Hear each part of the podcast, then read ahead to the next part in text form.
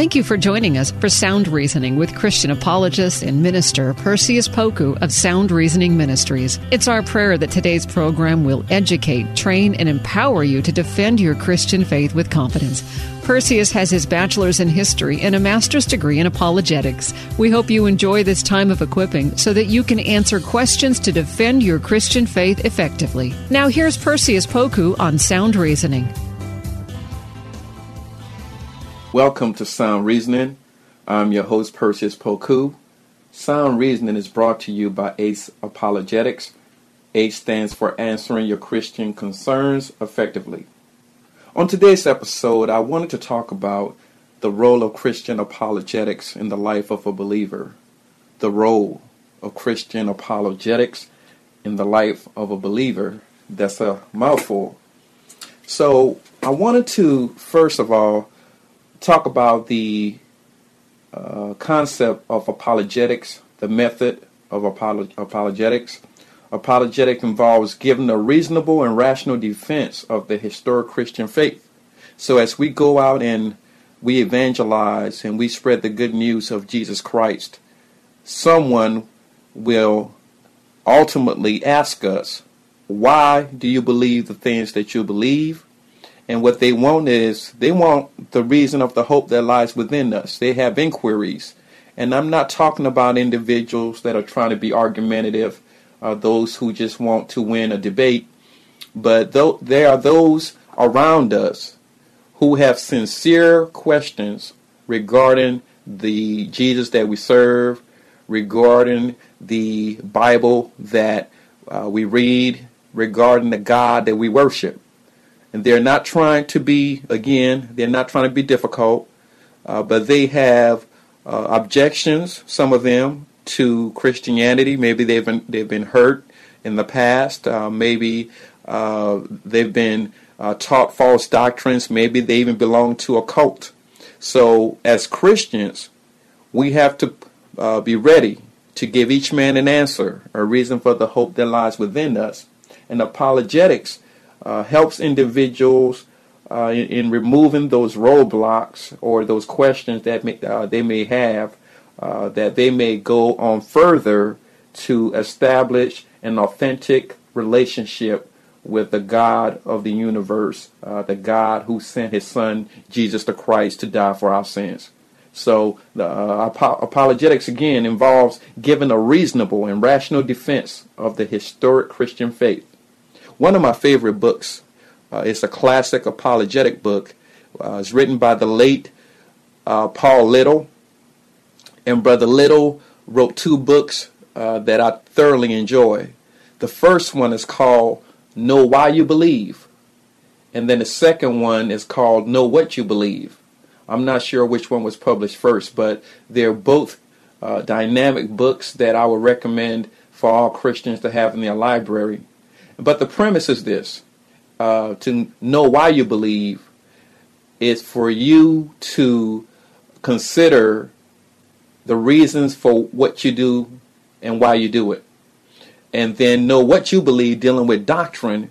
Uh, as Christians, there are just some fundamental doctrines that we all should know, uh, dealing with the nature of God, the nature of Christ, soteriology, uh, dealing with salvation, hamartiology, dealing with sin, uh, and, and, on and on and on. There, there, are just some doctrines that are universal among Christians, and uh, they were deposited to us uh, through the Bible by the way of the early church fathers and by the way of the uh, different um, creeds and and and different organizations and, and um, groups that were formulated that we could better articulate why we uh, why we believe what we believe. So again, apologetics involves giving that rational and reasonable defense of the historic Christian faith. And my question to you is, uh, if you're listening to us, are you ready and set for the defense of the gospel? Not that you have to apologize like we're doing anything wrong, but as Christians, uh, we should all be ready to give each man and woman an answer, a reason for the hope that lies within us. So some of you all may be asking, why do apologetics? No, it, it, why even spend time talking about this, and and and and why do you uh, uh, emphasize this method of apologetics? Can we just do basic evangelism and and uh, leave the, the apologetics alone? And the question uh, or the answer is no. Uh, the Bible prescribes apologetics, so it's not something that we can avoid. Now, according to uh, Socrates, as recorded by Plato in Plato's work Apology, he quotes Socrates as saying, the unexamined truth is not worth living. So Socrates was was on to something in terms of the unexamined truth uh, uh, or living this life without examining truth is not worth living. I mean, don't you want to know that you're serving the authentic God uh, versus maybe worshiping uh, some man-made God, a God that may be made with hands? Uh, that that to me is important. Um, is it true that uh, Jesus comes from God? Is it true that He's the the Messiah that we that they've been waiting on? Is it true that He's the Messiah that rose up on the third day uh, by performing this miraculous thing called the resurrection? Is it true? So truth uh, needs to be investigated. We all have inquiries, and God is not against our inquiries. That's why He said in the scriptures, "Come, let us reason together." So he's not against sincere inquiries. Uh, if we go to him honestly, if we go to him as a child, if we go to him with our questions, with our answers, uh, God gave us a mind and he wants us to be reasonable with it. So uh, Socrates is on to something. Uh, we must examine the truth, not that uh, we are demanding or requiring facts every step of the way. No, we walk by faith and not by sight. But yet, uh, even with faith, faith is built on truth. Uh, we have faith in a God whose record is impeccable. So when we put our faith in God, uh, we're trusting uh, and putting our faith in the embodiment of truth. So questions such as why are we here? What happens when we die? What is a soul? What is a spirit? What does it mean to be mortal or immortal? What are angels? These are all uh, sincere questions. These are all uh, questions that sooner or later come up as we walk with the Lord. And apologetics, based on uh, biblical doctrine, helps us to formulate uh, arguments, helps us to formulate our response to those uh, who are sincere in their inquiries, as well as those who who are skeptics and um, are seeking to know the truth. So it's important in terms of apologetics, again, that uh, we examine uh, the truth. Uh, even First John talks about testing the spirit by the spirit. So to examine the truth is the biblical mode that we should all follow. Apologetics involve worshiping God with our minds. In Matthew 22 and 37, uh, we find Jesus responding to the religious leader he says, love God with your mind, uh, with love the Lord God with all your heart, and with all your soul, and with all your mind. Matthew 22 and 37. So uh, this uh, loving God with your mind is what I've coined cerebral worship. Loving God with your mind, cerebral worship. And Paul hits on it in Romans 12 and 2 when he says, Be ye transformed by the renewal of your mind. And I believe a lot of believers would go a lot further in their walk if they would uh, allow God to transform their minds. Uh, everything that we do starts with the mind. So uh, if you have a righteous mind, righteous acts will follow. If you have a, a good mind, good acts will follow. But if you have a tainted mind, then sin will follow. If you have a corrupt mind, then corruption will follow. So everything starts with the mind. The mind is like the uh, CPU unit of the computer. I don't know much about computers, but uh, the mind is, is the core central processing unit of our humanity. So whatever we put in our mind, uh, whatever our mind is engaged in, uh, that's what dominates our actions. So it's very important that we feed or we expose our mind to good things. So Matthew 22, 37, Jesus uh, urges this religious leader to learn how to love God with his heart, with his soul, and his mind. Then in apologetics, we are commanded to give an answer. Just like the apostles used apologetics, uh, we also should use apologetics when it's necessary in spreading the good news. Uh, Paul reasoned in the synagogues. Uh, if we read Acts 17, he debated the philosophers of Mars Hill, uh, the Epicureans and Stoics who wanted to hear uh, his his message. Paul was able to share with uh, with them. Uh, one person was converted, and a whole bunch of others were influenced. as we read Acts 17 chapter, then apologetics helps us to pull down strongholds. scriptures tell us in 2 Corinthians 10 and 5 we demolish arguments and every pretension that set itself up against the knowledge of God, and we take captive every thought to make it obedient to Christ. Again, we demolish arguments.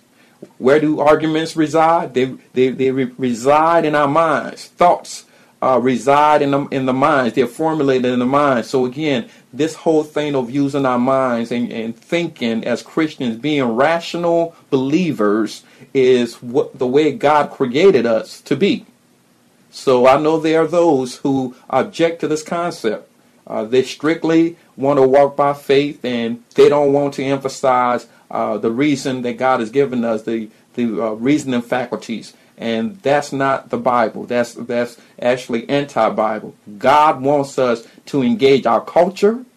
God wants us to be able to respond accordingly based on uh, biblical concepts. Uh, when there are issues in our community that demand a righteous answer, we should be able to formulate our arguments and respond accordingly as the Holy Spirit leads us. So 2 Corinthians 10 and 5 again says, We demolish arguments, we as believers, and every pretension that set itself up against the knowledge of God. This is not only descriptive, but it's prescriptive. It's for all Christians. Uh, God is going to put us in an uh, in, in a environment where we have to give each man an answer, a reason for the hope that lies within us. Then in 1 John 4 and 1, uh, apologetics helps us to test the spirit. Uh, John writes, Dear friends, do not believe every spirit, but test the spirits to see whether they are from God, because many false prophets have gone out into the world. Again, John is emphasizing that there is something uh, in terms of uh, the law of non contradiction that exists. So he's not using that term, the law of non contradiction, but really this scripture is an embodiment of that law. Uh, that there's, there, there's only one legitimate spirit from God. But there are other spirits. There are demonic spirits. There are the spirits that uh, imitate or come across as the authentic spirit of God, but they're not. So we as Christians have uh, the Holy Spirit, and we should be able to uh, discern whether the spirit is of God or if it's of the devil. And the only way to really discern uh, is, is to, number one, be prayerful. Number two, uh, bask your mind in the Word of God.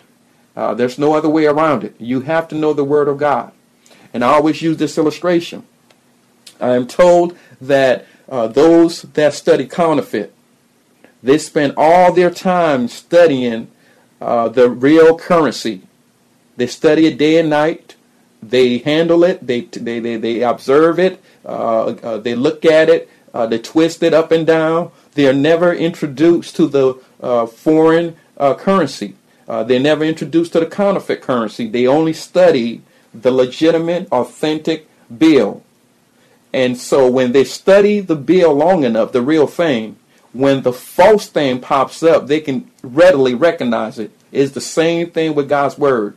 If you spend your time studying God's Word, if you spend your time uh, reading God's word, you spend your time studying God's word, when the false word pops up, you'll be able to, de- uh, to detect that it's false. You'll be able to, de- uh, to detect that it's not uh, in the scriptures, and you'll be able to deal with it accordingly because now uh, it's been revealed to you through the Holy Spirit and through what you put in your mind and in your soul that the, this particular doctrine is inconsistent with classical theism. So uh, you can uh, refute it, you can object it through the testing of the Spirit.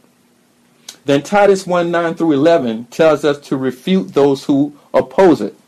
It says he must hold firmly to the trustworthy message as it has been taught, so that he can encourage others by sound doctrine and refute those who oppose it.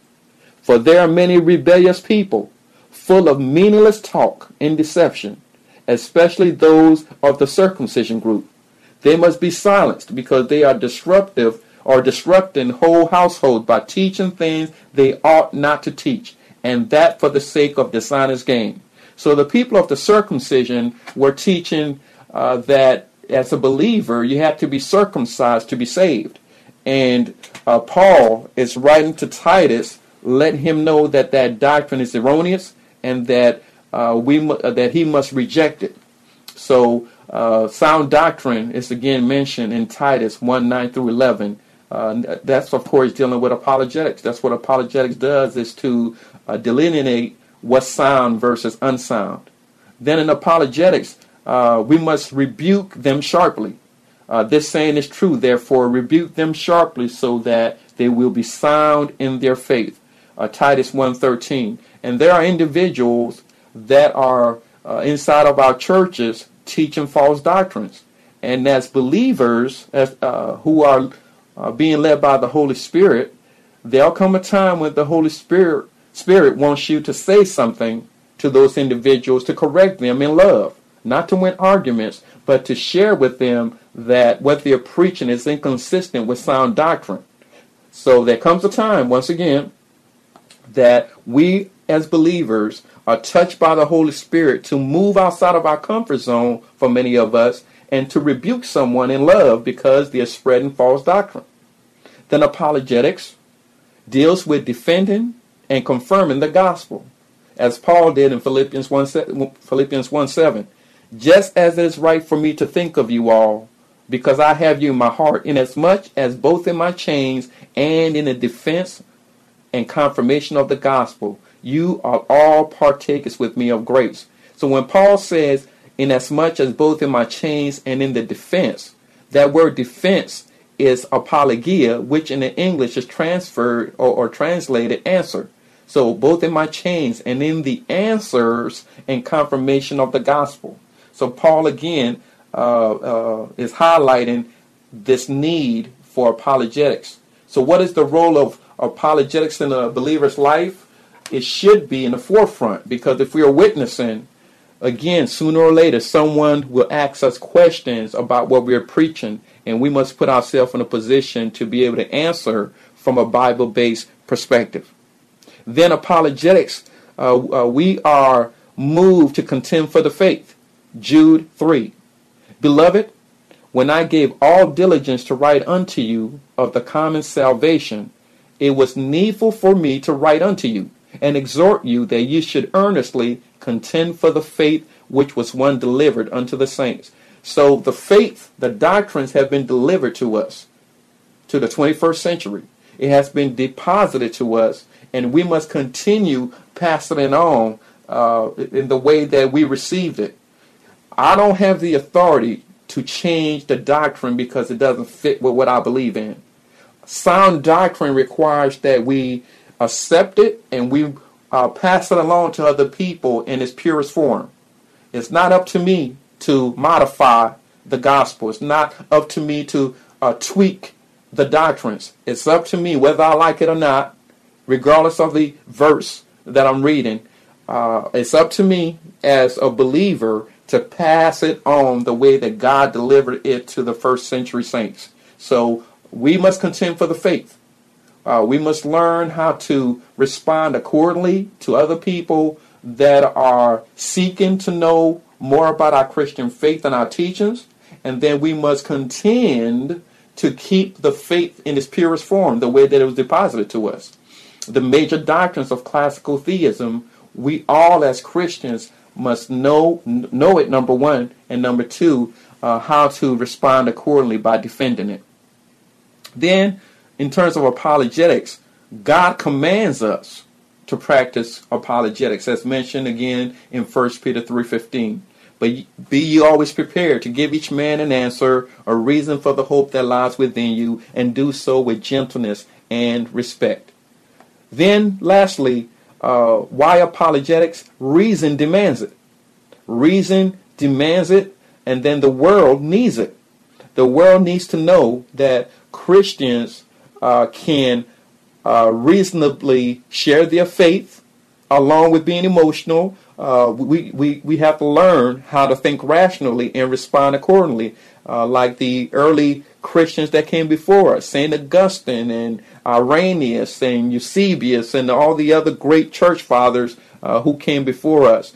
Uh, Christ- Christianity, uh, especially from the first century on, is based on uh, Christian thinkers. And so there's nothing wrong with being a Christian who shows emotion as well as a Christian who is able to think. Now, there are limits of apologetics. What can apologetics do? Apologetics can correct false thinking as well as illuminate the truth. It can also reaffirm a believer's faith. Then there are limits in terms of what apologetics cannot do. Apologetics cannot answer mysteries because mysteries belong to God alone. Mysteries are knowledge that only God has answers to. So the Trinity is a mystery. How can you have one God in three persons, but yet not have three gods? So the Trinity uh, is a mystery. Then another dimension of mystery is that uh, mysteries were not designed to be solved like crossword puzzles. Mysteries are designed to be meditated upon. So apologetics cannot answer mysteries. Then apologetics can't not tell you uh, whether uh, there's a Trinity, but the Holy Spirit can.